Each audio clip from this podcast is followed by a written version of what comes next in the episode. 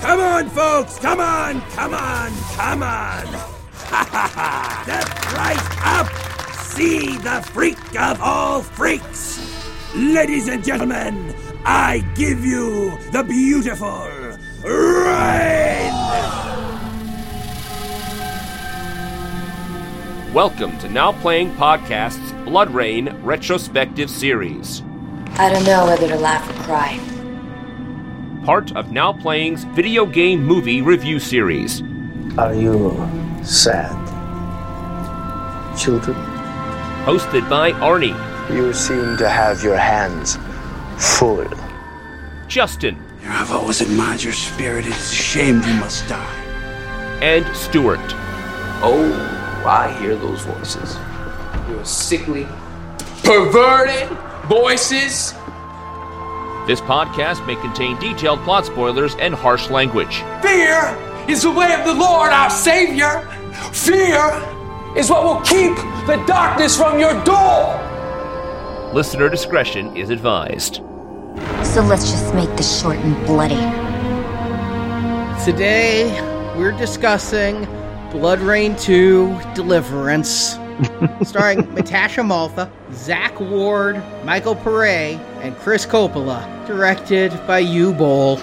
This is the now playing co host who's part vampire, part podcaster, Arnie. And Stuart. And this is Justin. Talk to the hand. Boy, when you can't even get the TX back. Like, what happened? She just was too embarrassed by what went down in that first movie? My thought was they couldn't afford her anymore. Oh, come on. The last movie had a $25 million budget. It grossed $3 million. Mm-hmm. So this one, I don't even know why you make one, a second one of these. I mean, they didn't make a second Green Lantern, so why is there a second BloodRayne? Yeah, hey, we lost tens of millions of dollars. Let's make two more. Like, I just, I never understand how and why his money losing propositions get these sequels. What was said on the commentary, which was partially in German, thank you for that, Uwe, and taking the phone call from your mother.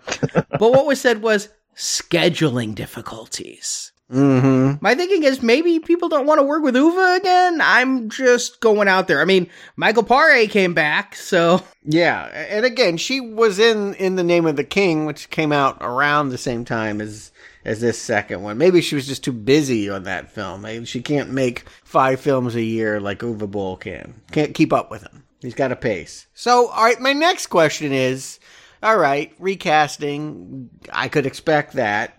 You can't afford your original star. When last we saw Rayne, she was sitting down in some Romanian throne, ready to lead some army. Why? Why are we in the Old West with Billy the Kid as a vampire? Yeah, talk about culture shock, right? Like, I was shocked. I had no idea. When, when I hit play, I, I assumed it was going to be more of that 19th century shit. yeah, me too. I had no idea what to expect. If you look at the cover of this disc, you see gothic buildings or headstones behind a leather clad woman showing some cleavage and some stomach with her two arms. I mean, there's nothing on this cover that tells you that Deliverance is actually going to be a town in the Old West. Now, just two things on this, both relating to video games. First of all, this has nothing to do with BloodRayne anymore. Okay. We are gone from the video game realm, just like in the Name of the King stopped being Dungeon Siege after the first one. They're like, Yeah. we're not a part of that game anymore. At this point, this is more from Dusk Till Dawn Texas Blood Money than it is BloodRayne. Is she a dhampir still? Like, does she have fangs? I don't think I saw a scene where she fanged out. Yeah, with the with the change of actress and the huge time jump, it, it's unclear that this is even the same character. Agreed. I had to look it up, but I have seen Natasha Malthe before. Oh yeah, Typhoid Mary in Elektra. Yes, and that I then I'm like, fuck me. It's her, but she also was not bad in Lake Placid as Janine, the attractive deputy, but man, in Elektra. Hey, we've had her in the arcade too. She was in DOA and she had a part in in the name of the king, so we've dealt with her before. You know, and DOA was, I almost enjoyed that movie. Like, it was the right kind of trashy. Like, it almost worked in a Brown Arrow kind of way. I'll say this there are some kicks done in this movie that I'm guessing Natasha can do. They're like these standing still, my ankle ends up at the level of my forehead kicks. Mm-hmm. She does it many times throughout the film. I'm guessing that's why you hire her, is because she can do some of her own stunts. Sure.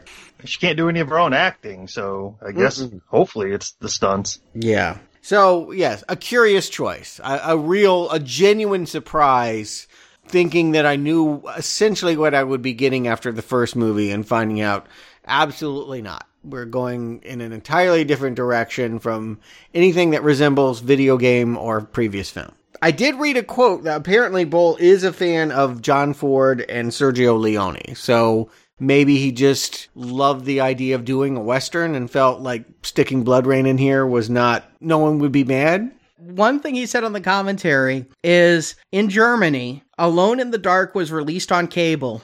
And at the exact same time, another channel was showing How the West was won. And How the West was won trounced Alone in the Dark in the ratings. So does everything. You could turn the channel, the cooking channel, the the color bars on the on the station that went off the air.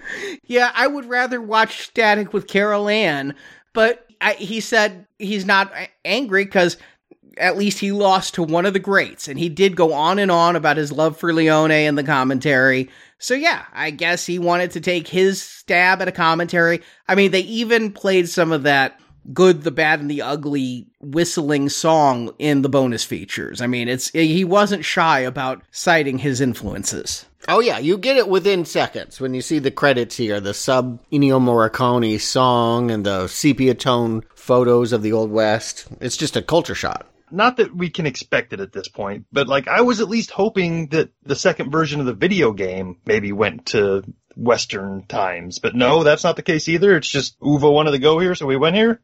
That went to modern day, where she was still fighting Nazis in 2004. Hidden Nazis and killing her father, who was an ex Nazi. But yeah.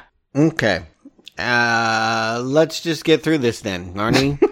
Give them this plot, and we'll try to find deliverance.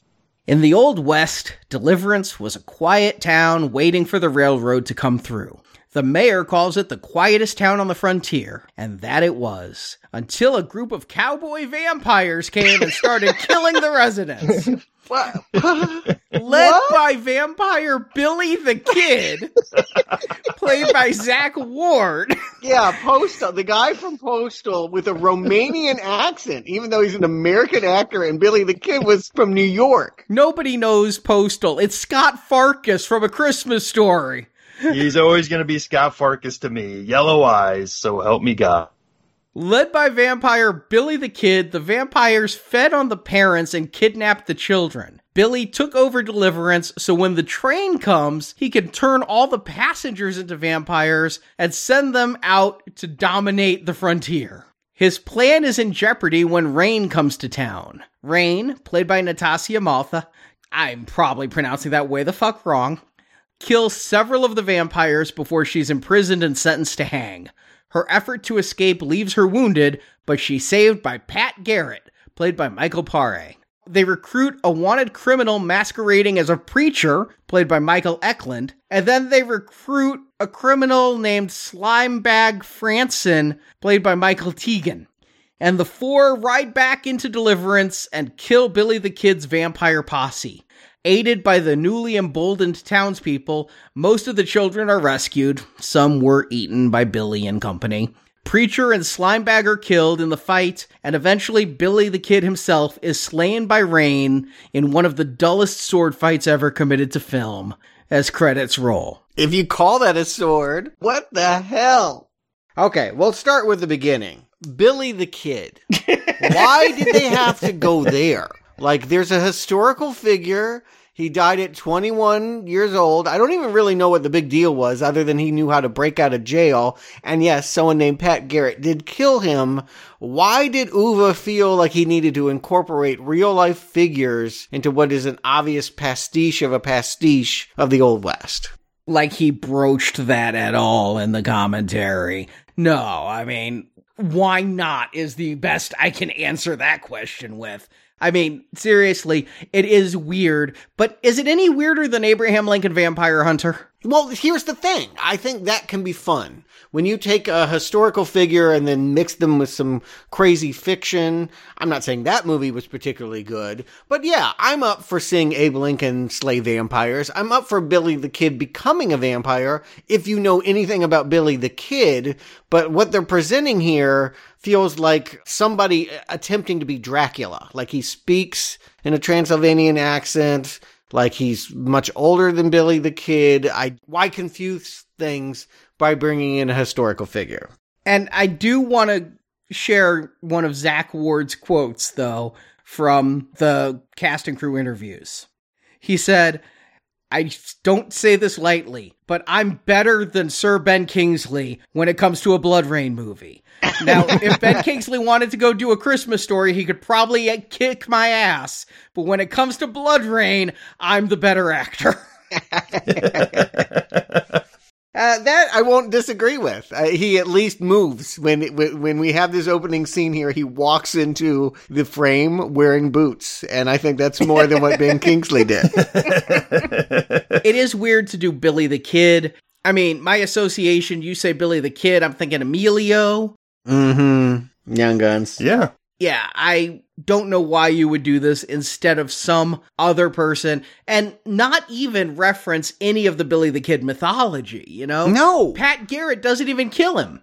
Yes. Well, he does have a Gatling gun at some point. It's very strange, but the trouncing of the historical known, they don't use it. I feel like if you were bringing in figures from history, you will want to take people that are well known enough that you could play off their famous image and then, you know, mix it up with some vampire, like Pride and Prejudice and zombies or something. You know, you want to do something that people recognize and then throw them a curveball by throwing in the supernatural. I'm all up for. I just want to put it out there. I'm up for a vampire western, but I don't know why Billy the Kid is a vampire. The Tremors western wasn't bad, so I'm I'm up for that as well, but I need to have a little more there. And my first was thinking, you know, maybe I can cut Uwe some slack. How the hell would a German know anything about Billy the Kid? American Wild West? Yeah, I Yeah, so maybe he's just grabbing a name he knows, but this wasn't written by Uwe. There's two American writers credited. Neil Every, who wrote stuff, and he's mostly a cameraman.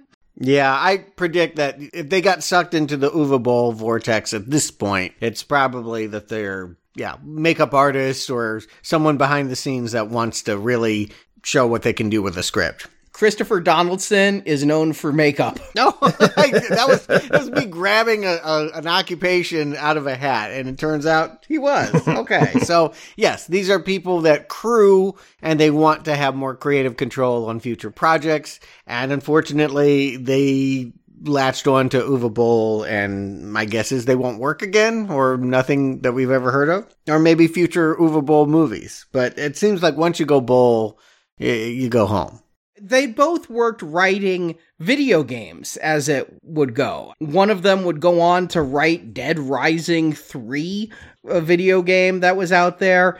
Oh, we'll be doing some movies based on Dead Rising. And the other writer did some dialogue for Need for Speed Most Wanted the year before this movie. So yeah, they're not really writers. I gotta think Uwe's like, I have heard of the Billy, so we'll make him the Billy the Kid. Yeah. So why is Billy the Kid snatching kids?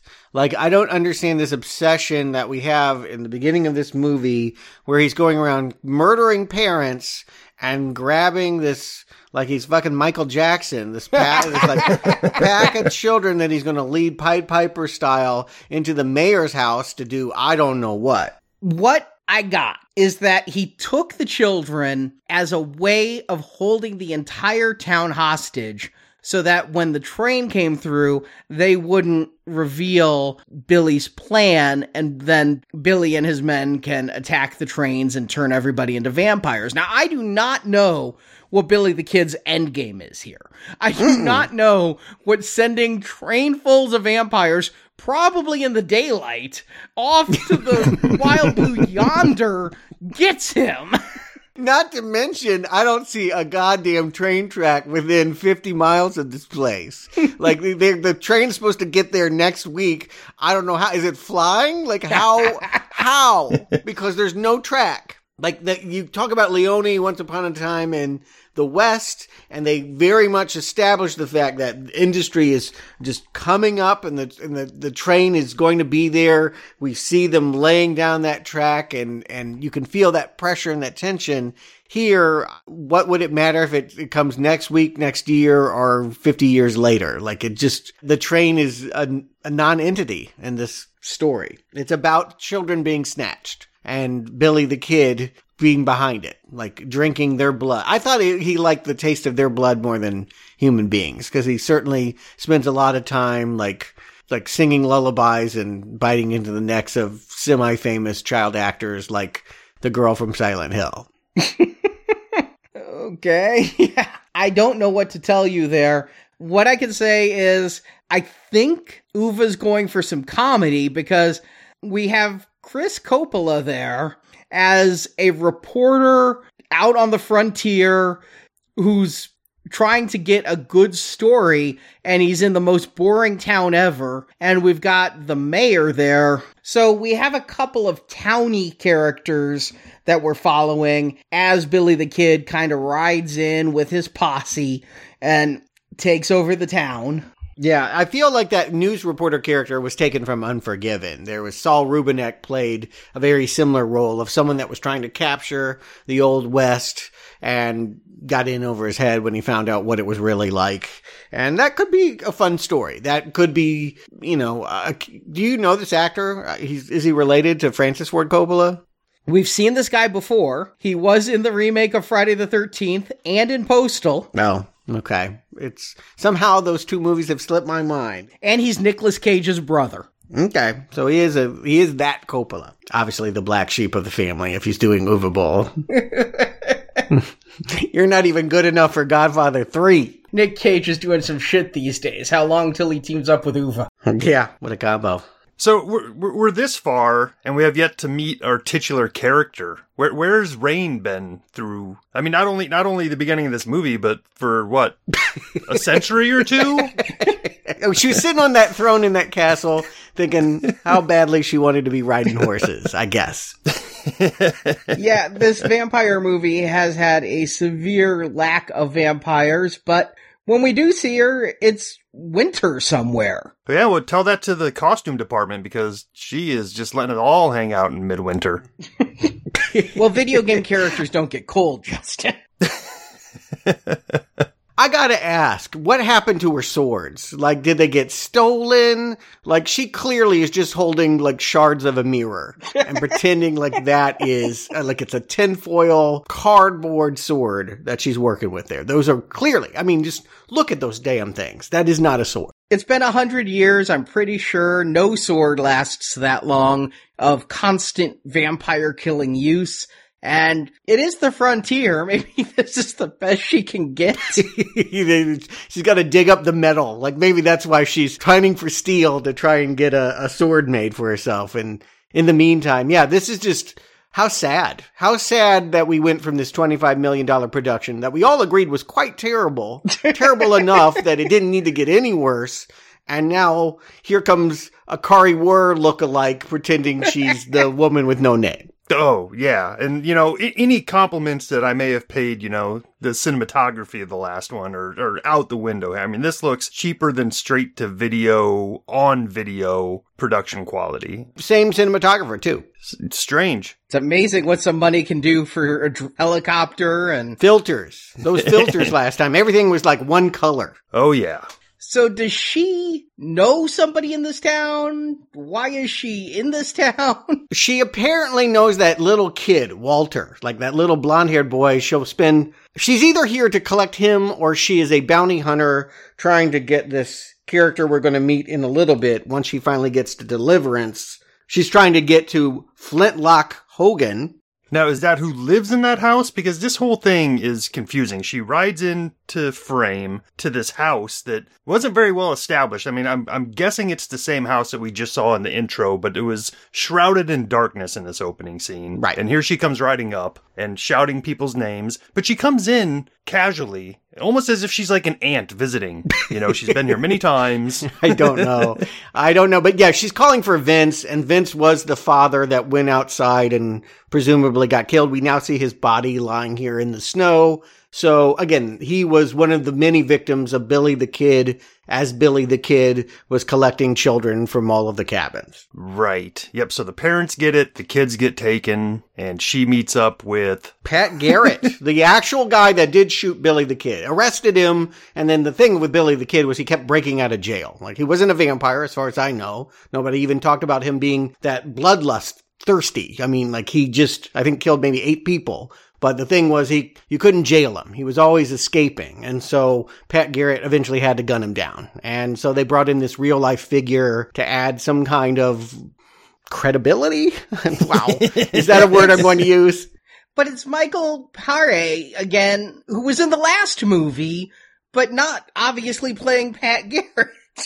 Yeah, I, I'm getting the sense there's a few repeats here. I'm getting the sense that like there's people that answer Uwe Boll's calls, and then there are people that are like one and done. And so Kristanna Loken's not going to be here, but the chick from In the Name of the King 2, yeah, I can be your blood ray for this one and the next one. How dare you speak this way of Typhoid Mary?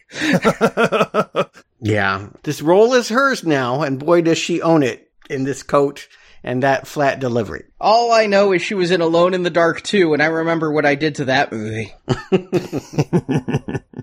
Again, I think she might be here for the kid, but at the same time, she moves on to Deliverance. She doesn't want anything to do with Pat Garrett because, you know, Michael Paré is clearly a has-been and she's the star.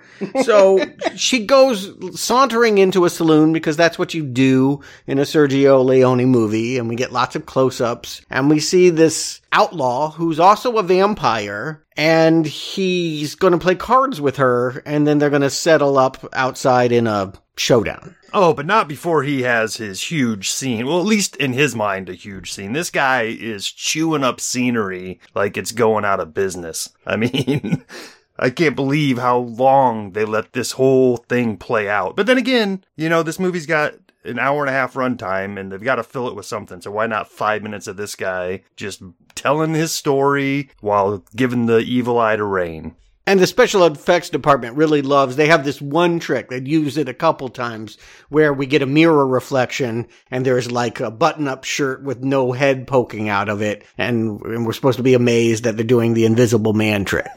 yeah, we're amazed that they have that much money to do what Universal did in the 30s. But this is action, I guess, for action's sake. I mean, they go outside to have some kind of a fight and he thinks he's a shoe-in because he's a vampire, not expecting silver bullets soaked in both holy water and garlic. As if she didn't stink bad enough. She's fucking shooting garlic bullets. Well, she still probably has the eye. She can, uh, if she can soak something in holy water, I'm thinking she can bathe. Again, I don't see fangs on her. I'm not even sure she's a dhampir. and and why did that would be such an easy thing to carry over from the last film? That eye, just pop a different colored contact lens in, and there you go. You have a little bit of a tie. Let us know immediately this is the same character. But they they were even too lazy to do that. Here's what I'm going to say. I do like Sergio Leone. We did cover the Man with No Name trilogy once upon a time in the West and in America. Is Uwe Boll pulling any of this stuff off? He's certainly trying. The model is clearly do the close-ups, do the music, try to create a spaghetti western feel, but also with a Transylvania twist. or not with a monster mash? I mean, he's pulling it off the same way like very special episodes of the Brady Bunch pull it off when they go on vacation to the old west. You know, this I do. I do know exactly what that means. Yes, it's just heaped in cheese and you feel like he needs to go in one direction or another. It either needs to be more of a gritty western or it needs to be more campy and funny. Yeah, the whole showdown takes too long. I know that in Leone, sometimes it felt like they took forever. They take 10 minutes to shoot a gun. There, there was atmosphere and better music and better acting. And usually, like if you deal with the one that feels the longest is the end of part two, but we had that music box playing, right? It was really personal and that m- music box, when it went off, people were going to shoot. Here, they're doing close-ups of her eyes and I'm like, am I supposed to be impressed by the moisturizer she's using? I mean, I'm not sure what I'm getting. I get the close-up of his fangs. I'm like, damn, brush those things, but close-up of her eyes in exchange, I'm like, you're not giving me anything here that's working for me. And then as soon as she wins that, two more guys come out. She shoots them and they get hit in slow motion. I know this movie isn't all that long. Did they need to lengthen it by having slow mo shots? I mean, again, this is stylistic choices we've seen Leone do. We didn't cover the Wild Bunch, but that's certainly filled with a lot of slow mo. He's doing a 60s Western. I guess all I would say is if you're parroting that, make the vampire stuff part of the funny. Like, I feel like you wanna, yeah, if we don't have a music box, we need, I guess that's what the garlic bullets are supposed to be. But I feel like it's understood by everyone that there are vampires in the Wild West and I'm not sure why that's a casual fact. You know what I mean? I feel like more people should probably be freaked out and learning why the undead are here. There's no setup for that. Right. No, it's just accepted immediately and they bow to Billy the Kid's wishes that he's just going to keep them in the house at the end of the street and hopefully somebody will come in and save them. But there's no talk of, oh geez, what, what's a vampire? Okay, maybe we know what a vampire is. How do we kill a vampire? Can we get together and get these things we need? Aren't you kind of glad we don't have that? I mean, it's it, it's kind of like in From Dusk Till Dawn when George Clooney gives that speech. They're obviously vampires. Let's not have the discussion about you don't believe in vampires because they're obviously fucking vampires. But that's earned because the action that follows in Dusk to Dawn is well worth the price of admission. You know, if you don't have a sideshow here for us, then give us some of that exposition. Yeah, I think they need to establish the undead. I understand what you're saying, Arnie. The audience knows, so why belabor a point by telling them rules that are well worn decades of vampire movies? But these are characters within a movie that don't have the same knowing. It's not postmodern. They're not aware they're in a cliched vampire story. So it's just kind of annoying to me it's actually very annoying to me that Billy the Kid is speaking in a Transylvania accent because he was a New Yorker. And I don't know what they're getting here by mixing in the vampires with the Wild West. I just, when you're mashing up genres, you have fun by bringing in elements of both. And here, I see a lot of love for the Western, but I don't see a lot of love for the horror movie. No, this whole kidnapping thing does feel like something that Leone could have done, like in A Fistful of Dollars, where at the end a kid was kidnapped. But let me just expound. If vampires have been around for hundreds of years, you gotta just figure people have encountered them. This is an alternate reality where vampires just are. They're everywhere. Everybody knows about vampires. They may have come to the new world to escape all the damn Romanian vampires that were around.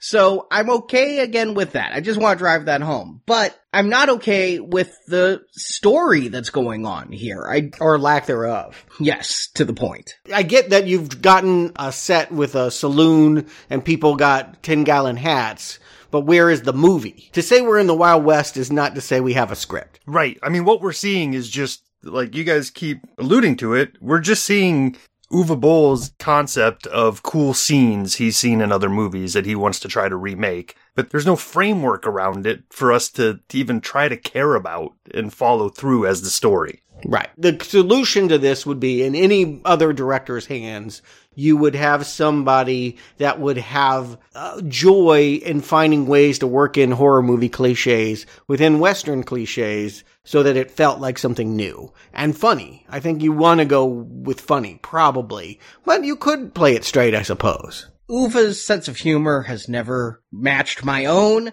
so I'm glad it's not going for Uwe funny. But Yeah. but yeah, vampiric blazing saddles, if actually funny, would be nice. Yeah, any bit of spice to flavor up this dull soup would be be nice. You know, I don't care if they're to go lean into the comedy or if they're to lean into the serious, you know, noir of it, but it's doing neither. It's just walking right down the middle of this muddy street and hoping that we're following behind. And it's also just introducing characters that don't matter. Like, okay, so Rayne gets arrested because the sheriff's a vampire. And so she is going to meet this other bounty hunter played by Brendan Fletcher, who we've seen in other Uwe movies. And they set up this whole thing that he's going to be executed first. They're both going to be hung, but he's kind of smiling and laughing. He's been tracking Billy the Kid for a while. I think he's got an in. Like they put him all up on the gallows, and I think, okay, well, he knows how to get out of this. The rope goes down and he's dead. And like, that's it. we never see him again. I'm like, why would we even need this?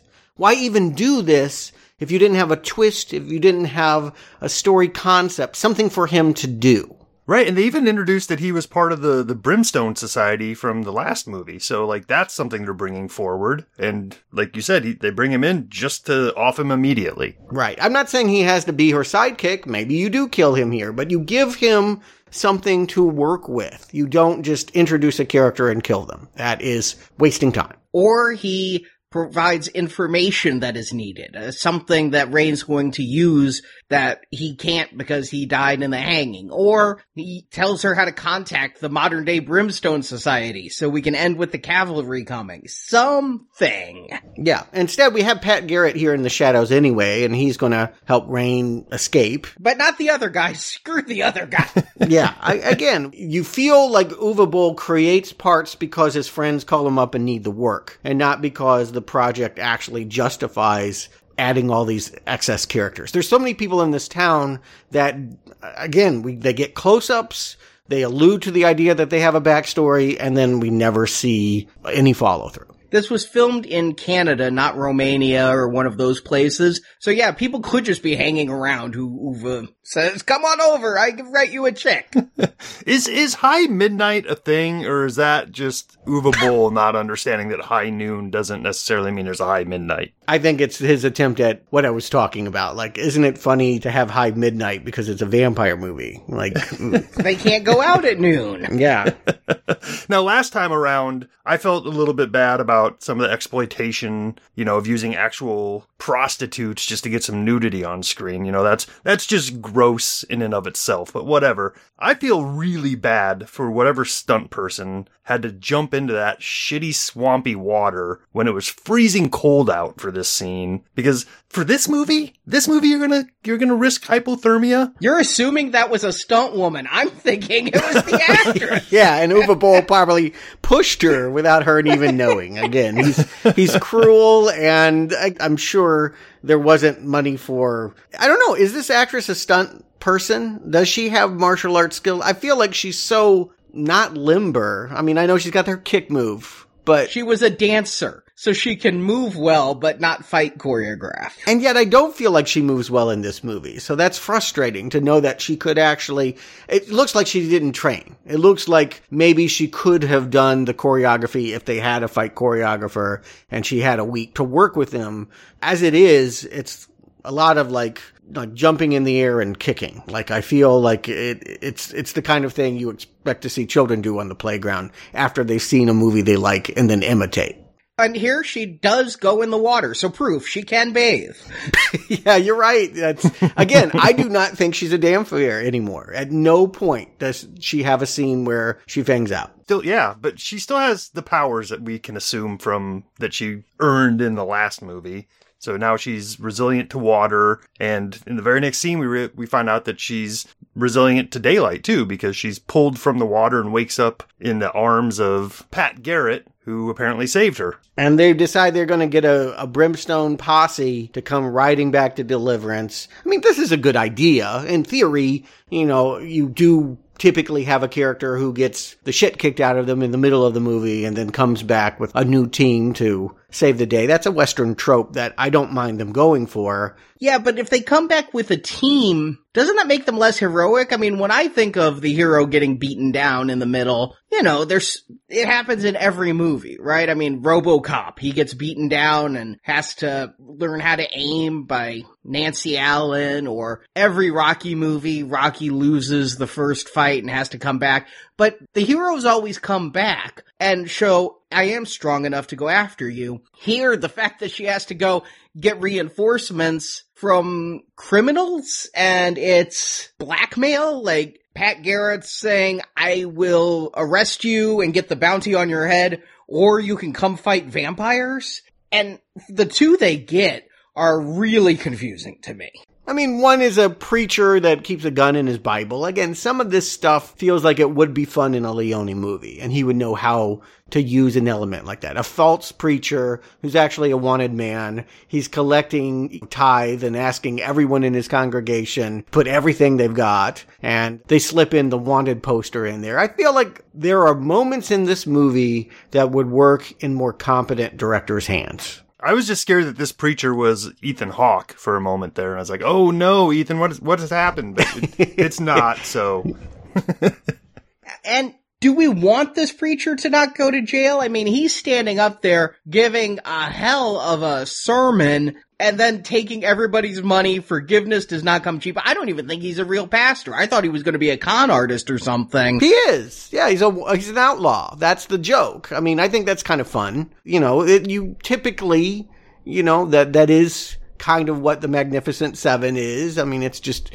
oddballs and people that have certain skills. The thing is, he doesn't seem to have anything like that you'd want in a fight. Like, I get that he built people into thinking he was a man of the cloth when he wasn't, but what's his trick? You would want to establish here that he's got a trick shot or some cool gun or, or something. I mean, but I, I kind of half like the attempt here, but I feel like both of the people they get don't show a lot of promise in a fight. Yeah, they're just they're warm bodies that they can trick into joining them, or like you said, blackmail them into joining them. The first one is this preacher, and we spent way too long on his sermon, I think. Although the actor's okay. I'm not gonna hate on him, but I was wondering why we were spending so long watching this preacher give a speech when I've never seen this preacher before. But Michael Eklund, I'm gonna say, not so bad, you know? He's done a couple real jobs and. Yeah, he can sub for any movie Ethan Hawke turns down that he wants. That's what I'm saying. Yeah, I mean, it wasn't, it wasn't terrible. It was just too much. You know, this speech could have been cut in half and would have been just as, maybe more impactful because after a while it just comes off as, as schmarmy and you get what he's doing. You get that he's bilking this congregation for their money. They could have got to that quicker. I like him better than the next guy. The next guy, again, is just, you know, in a brothel. I guess it's an excuse to get this Rayne to do a little bit of S&M, tie him up and, I don't know. Is it kinky? Is it sexy? Uh, I was confused as hell in so many ways here. Yes, he's in a whorehouse and thinks Rayne is his prostitute that night. She ties him up, threatens him and says, then you're gonna join us. And he agrees, but then he goes, you still gonna fuck me? And she does, but then outside the door, people are listening and hear Rayne go, Oh, preacher! And I'm like, wait a second. I thought this guy, I thought the other guy was the preacher. Are you telling me the guy who's in a preacher outfit isn't preacher? This guy's preacher? Who's the other guy? well, Preacher is getting his elsewhere. Are we sure it's the same room? Okay, Preacher is in another room. How, how do I know this? I didn't see that happen. He throws a nickel at Pat Garrett and runs inside when they arrive at the brothel. Yep. I didn't leave with the impression that Rayne and Slimebag did it. I thought, you know, they just kind of smiled and that was, that was the end of the scene. See, they smiled, but then you cut outside to a door, hear moans, and then hear the words, oh preacher. So I thought she did. And on the commentary, Uwe. Oh, Uwe. Always count on him. American women are such prudes. Natasha, such a prude. I wanted her to take off her top. She would not take off her top. She had the contract. She will not take off her top. Ah, he he, he is the slime bag. yeah, I mean, I, again, it's worth asking if if the actress doesn't do what you want, why haven't you hired an actress that will? Yeah, he just ripped on her, called her an American prude, said all Americans are prudes. They'll wear virtually nothing to a party where the paparazzi are there, but you ask them to wear something similar on screen. No, they won't do it. There he goes on Tara Reid again. that is Tara Reid. He was mad that Tara Reid wouldn't do nudity. He did say that. So he wanted nudity here. And again, the moans, I thought she fucked Slimebag. I don't know why she fucked Slimebag. I'd rather do the preacher, honestly, than somebody named Slimebag. I think the preacher would probably have less diseases. But hey, I guess you read it differently and I hope so because really Slimebag does not deserve that. And sadly, it doesn't mean anything to either one of these characters had they done it or not. It doesn't become anything. They don't become a couple. They don't, you know, end up in a position where they have to, one has to sacrifice himself for the other. It doesn't matter one way or the other if they did. This is the eternal problem for Uwe. He has these ideas, but then never connects them to a character. Like it, they don't become a part of a story. They're just things that are done. And yeah, who these people are, uh, we're at the climax, people. She's hooked these two and now they're dipping the bullets in garlic and we're back at deliverance and they're going to die. Like, I mean, that's it. That's all you get. And I just don't think that this man understands how you create audience empathy by allowing us to soak in a little bit more of their personality and allowing more of these moments to create goodwill. Well, how can you do that if you don't see somebody's breasts, Stuart? I mean, I know, such a prude. yeah, I agree. Would, would that save this movie if it were softcore, if she was walking around shooting people without a top? Maybe for some, but I really think that with the concept that they're trying to go for and the spirit of a video game, who would want to play a game like this? Yeah, without toplessness, I agree. you know, it's feeling weird that the posse is riding back into town and it is going to be over so quickly. That I going back into town, okay. Going back into town immediately into the gunfight, that was an unexpected move. Yeah, if you're doing Leone, you know that you're pitting people against each other, that there are stings, that there are you know, bank robberies or things, and, and audiences get surprised because they think one thing's going to happen and then another thing happens. And here, this is exactly what you would expect them to do. They've ridden in and then they start shooting people. There's no twist to this at all. Yeah, the stakes haven't been upped. They haven't changed. It's still just that, you know, Billy the kid's being a dick in this town, so let's go take care of that. They didn't even like add any like added suspense to this crew. It's like, okay, maybe you have these four people and it's like, okay, we're going to go in and we only have a handful of bullets, so we have to make everything count. None of this. It's just let's get in there and start getting some bullets flying. Admittedly, they're going up against a Gatling gun. Sure. Yeah, that's kind of random. I could have been set up in the beginning. Uh, again, like so much. Again, if Uwe was someone that understood, we want to see things return and be a part of a story. Uh, again, it was just an idea. Maybe they had it for a day and they said, yeah, let's have these characters walk. I do like the fact that the preacher is like, his close up is he pops a communion wafer. That was kind of funny to me.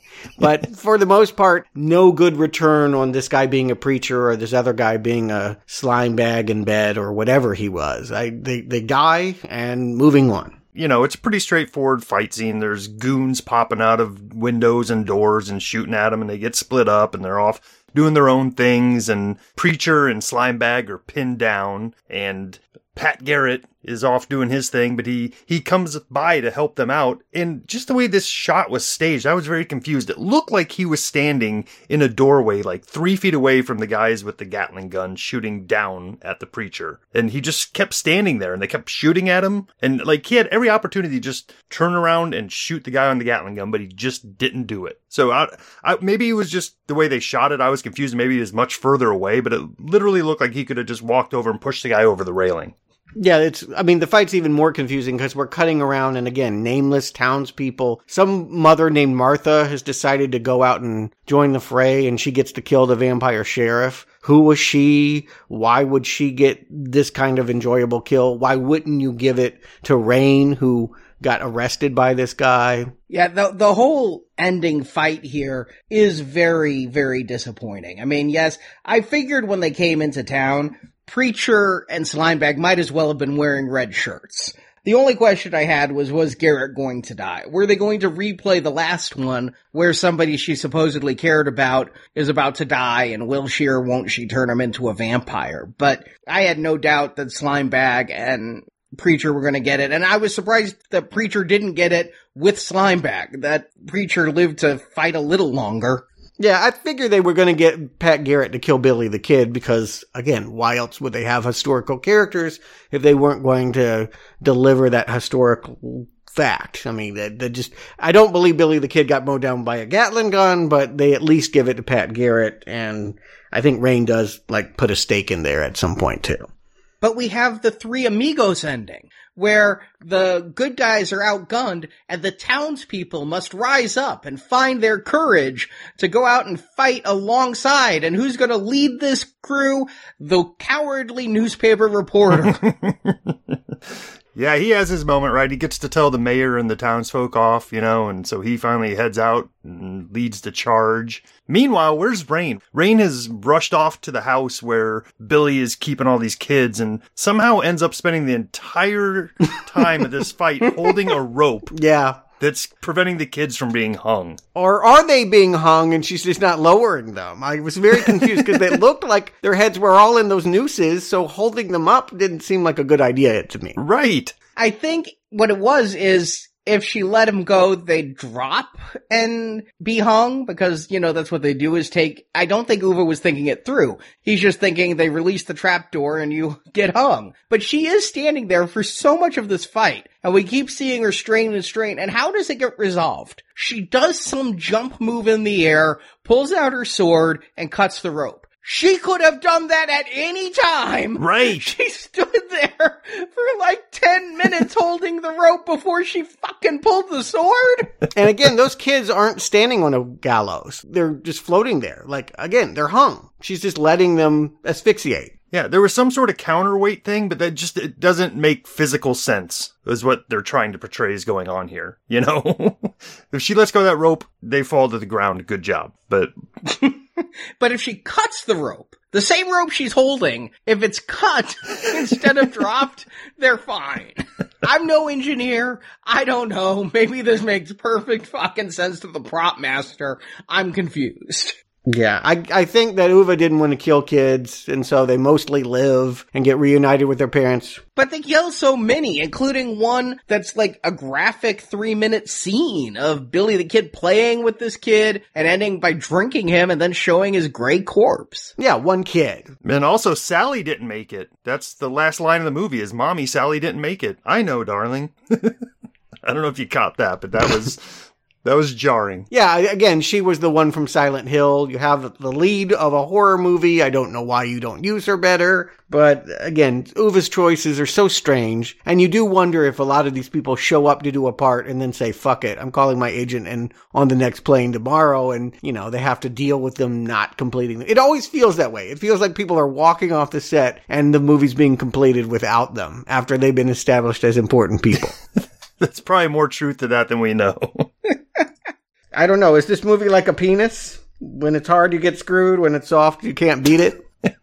Let's find out. Justin, Stewart, do you recommend BloodRayne? Deliverance. Justin. Man, this one doesn't even get a good Stefan rating. You know what I'm saying? Like last time we had some fun with that, but you know, this not knowing anything about the game series, popping this one in and starting it, I'm like, oh, okay, well maybe the BloodRayne series, you know, the second version of the game, they moved to the Old West, and this makes sense. Oh, nope, they didn't do that, so we're just in the Old West for no reason. Thanks, Uwe. I don't understand why. Okay, great. We're here. Let's see what we can do with it. Oh, not a whole lot. We're just gonna get some homages to much better films and have the most threadbare plot that moves so slowly that this whole thing could have been a 24 minute episode of a TV show and we could have been done with it. But no, they stretched it into an hour and a half that just felt like an eternity. And as much as I disliked the first one, that one at least felt somewhat like a movie. This doesn't feel like a movie. It doesn't feel like an homage to a video game series. It just feels like stuff on screen. So yeah, I mean, I'm not going to give any more effort into saying how bad this movie is because that'd be more effort than they put into making this movie. So yeah, just red arrow and I'm done with it. Stewart. Well, I think it is appropriate to break this down by the good, the bad, and the ugly. Uh, I'll start with the good. There's not much of it, so it'll be quick. I like the idea of a horror western. I like the idea of vampires and Billy the Kid. I, it's yet to be done really well. I mean, From Dusk Till Dawn, there was a movie called Ravenous about cannibals. Uh, maybe Bone Tomahawk counts. But I do feel like the great horror western has yet to be made. And I don't think Uwe Boll was wrong for bringing BloodRayne to the frontier. I do think this could have worked. I kind of like it as an atmosphere more than that medieval gothic shit we got last time. The bad is really obvious here. Boy, when you're missing Kristanna Loken, you know you're in trouble. This mouthy chick is just an awful Clint Eastwood. She is so bad in this part. She mumbles through her lines. She has no fun being a badass, partly because she's not one. It's just, she's a terrible BloodRayne, just a really terrible center for this movie that so badly needs a cool character. I think they would have been a much better footing if they had almost any other actress that we've seen in an Uwe Boll movie. I really do think that Tara Reid could have done a better job. I don't know. Maybe I should retract that. I'll, I'll, have to think on that one. All I can say is she's definitely bad. And the ugly is the screenplay. Again, the fact that it does not cohere into a narrative is so frustrating to me that we just have these ideas tossed in there and not in any way worked into a suitable narrative frustrating. Really just, it would have been easy. It would have been easy to fix this movie so that we're merely this mediocre pastiche. And instead, it's this garbled nonsense that we're spending way too long to try and figure out. And so, yeah, it's another blood red arrow, maybe slightly better than the last one because I like westerns. Maybe. I'm not sure on that one. I'll have to think on it, but it's bad. No denying it's bad, for all the reasons we've stated. But let me damn with faint praise and agree with you, Stuart. It's better than the last one. And I have one clear reason for that. The story was simple enough that I didn't get confused about all the different factions and why this person's betraying that person. This was as straightforward a story as you could tell, and with Uwe's storytelling ability, yeah, stick to Dick and Jane type storytelling, you know? Just really simple stories a kindergartner could understand. See if you can tell one of those. Don't try to tell me Lord of the Rings when you can't tell me about the three Billy Goats Gruff coherently. So in that way, it's better. I don't have the total problems you have with Natasha Stewart. I think she was fine. If I didn't pay close attention, I wouldn't have necessarily even noticed they replaced her, but she's not in so much of this movie. That this movie's called BloodRayne almost feels like a misnomer. It should almost be called Billy the Kid Deliverance. But then nobody's even going to give you the small amount of money they got to make this one. But yeah, it's still confusing in the minutia of what happens, bringing Preacher and Slimebag into the fold so late as compared to setting them up early and then converting them later on to help. Chris Coppola and the idea of humor being a fat guy from back east learning how what it's like to shoot a gun and be a frontiersman. Mm, no, stay the hell away from this. It's the only benefit of this movie is that it wasn't the last one. Yeah, you know what? You hit on an interesting idea. How much better would this movie be if they didn't try to tie it to BloodRayne?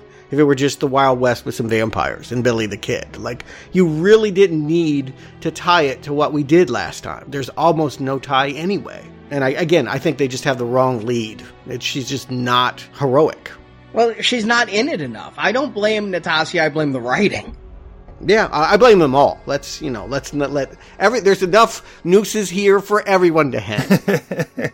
no, but I, I kind of agree with both of you. I'm not going to say that it's better than the first one. I mean, but it's it is fertile ground that I feel like a better filmmaker could do something with. You know, it doesn't even have to be BloodRayne, like you said, a cool vampire western. Yeah, somebody go for it. I would gladly watch that. I'm, I'm gonna disagree with you there too. I don't know that a better filmmaker is needed. How about just a filmmaker? I don't think... A schlocky, crappy B movie film director would have a lot of fun with this. You're right.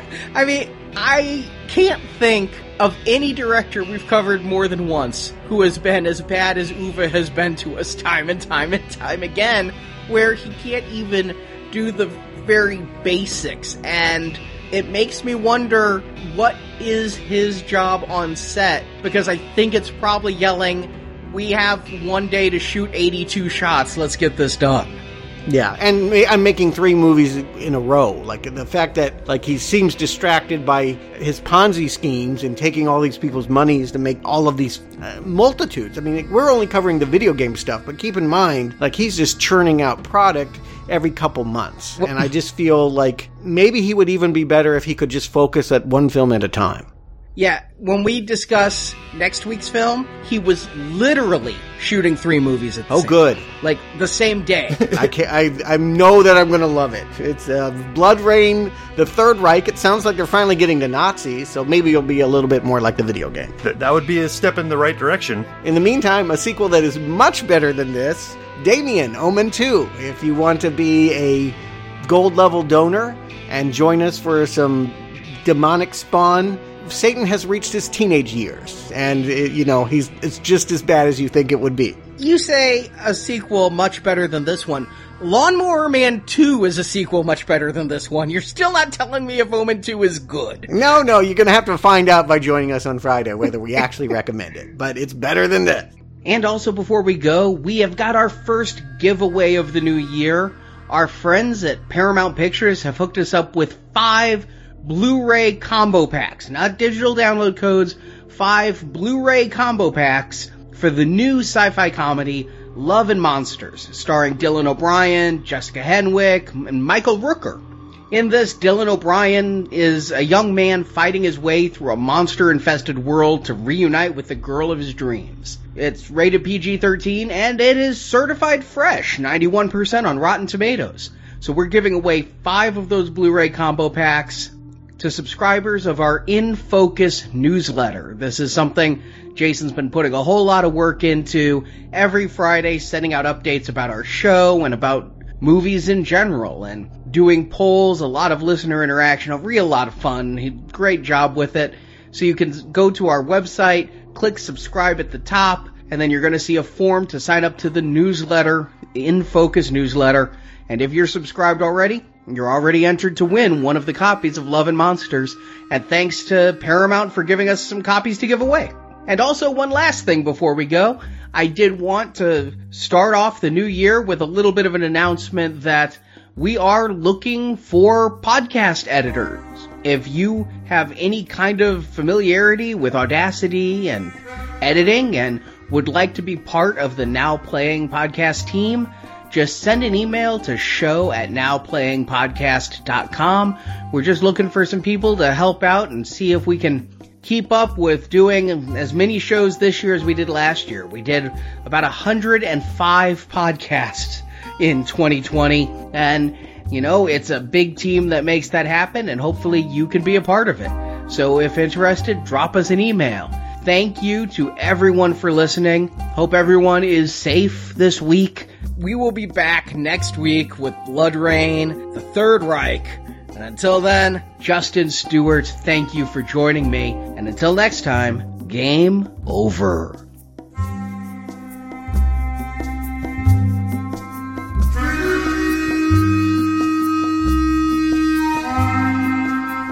See you around, Rayne.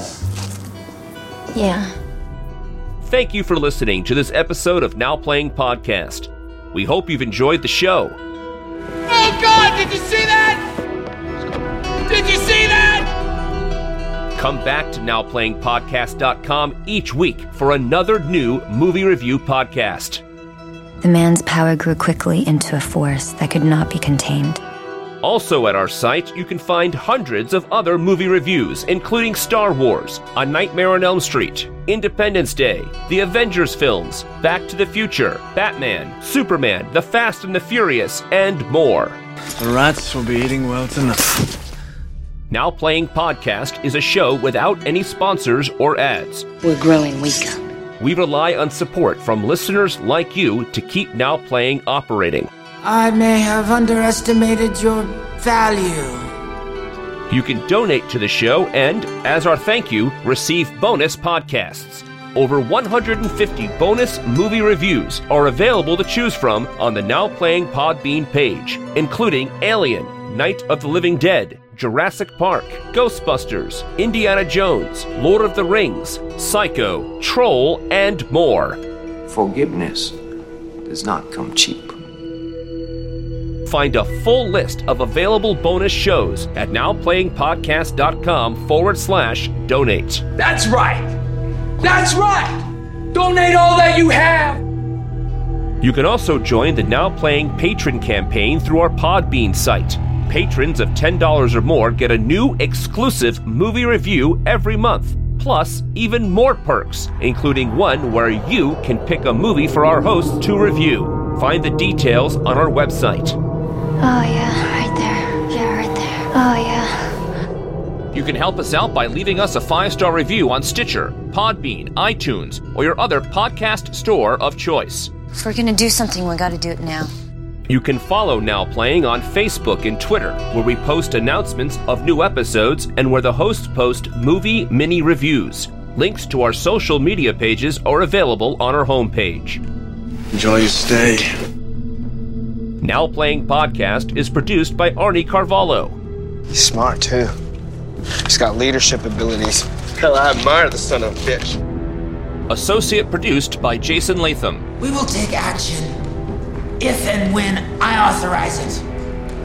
If and when I authorize it. Now Playing is edited by Stephen, Heath, and Arnie. I just didn't know this shit. Now Playing credits read by Brock.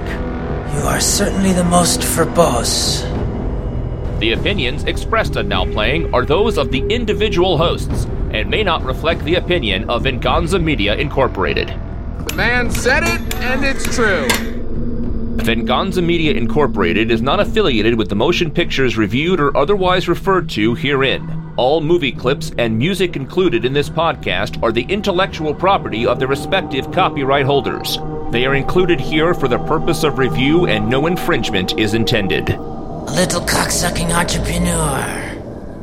Now Playing Podcast is an exclusive trademark of Venganza Media Incorporated and may not be used without the expressed written permission of Venganza Media Incorporated. All rights reserved. You say the sweetest things. Now Playing is a Venganza Media production, copyright 2020, and no part of this show may be reproduced, repurposed, or redistributed without the written permission of Venganza Media Incorporated. All rights reserved. Sick of your half-breed mouth. Goodbye.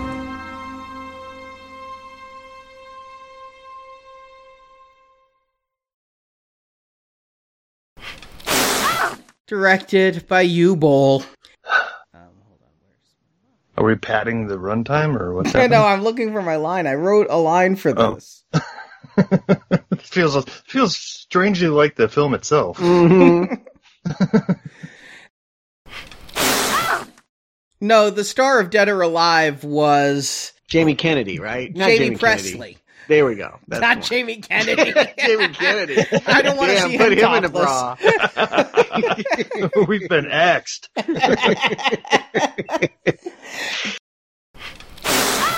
Hey, how dare you talk this way about? Poison, isn't it po- Poison No, Ivy? it's not Poison Ivy. That's Batman. Um, Kiss, something Kiss.